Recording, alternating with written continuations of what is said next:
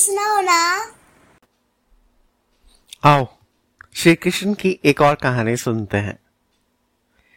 देवऋषि नारद ने एक बार भगवान श्री कृष्ण से पूछा कि आपको दुर्योधन से अधिक युधिष्ठिर प्रिय क्यों है।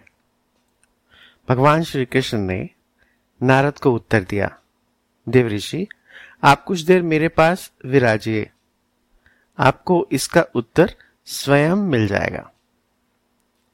उसके बाद श्री कृष्ण ने युधिष्ठिर को बुलाया और कहा, तुम ऐसा व्यक्ति तलाश कर लाओ जो सबसे बुरा हो। युधिष्ठिर यह सुनकर सबसे बुरे व्यक्ति की तलाश करने चले गए।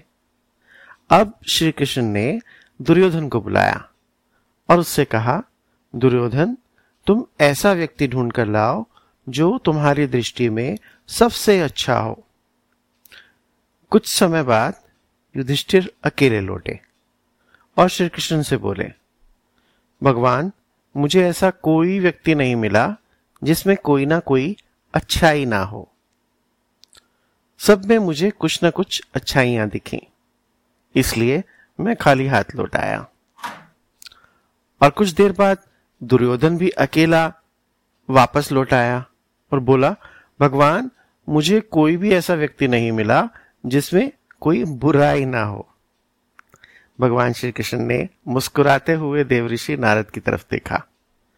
देवऋषि नारद भी अब खुद ही समझ गए कि प्रत्येक व्यक्ति में अच्छाई देखने की सुदृष्टि के कारण ही युधिष्ठिर श्री कृष्ण के अत्यधिक प्रिय हैं।